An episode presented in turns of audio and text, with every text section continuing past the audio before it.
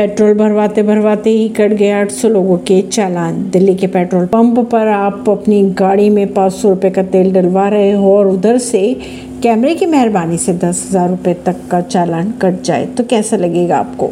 शायद ही किसी दिल्ली वाले ने ऐसा सोचा होगा, दरअसल सीसीटीवी कैमरे की मदद से प्रदूषण फैलाने वाली गाड़ियों पर नकेल कसने का प्रयास शुरू कर दिया गया है। दिल्ली सरकार के परिवहन विभाग की अनूठी पहल से पिछले एक महीने में ऐसा हुआ है, दरअसल सीसीटीवी कैमरे की मदद से प्रदूषण फैलाने वाली गाड़ियों पर नकेल कसी जा रही है। परिवहन विभाग ने राजधानी दिल्ली के चार पेट्रोल पंप से एक पायलट प्रोजेक्ट शुरू किया।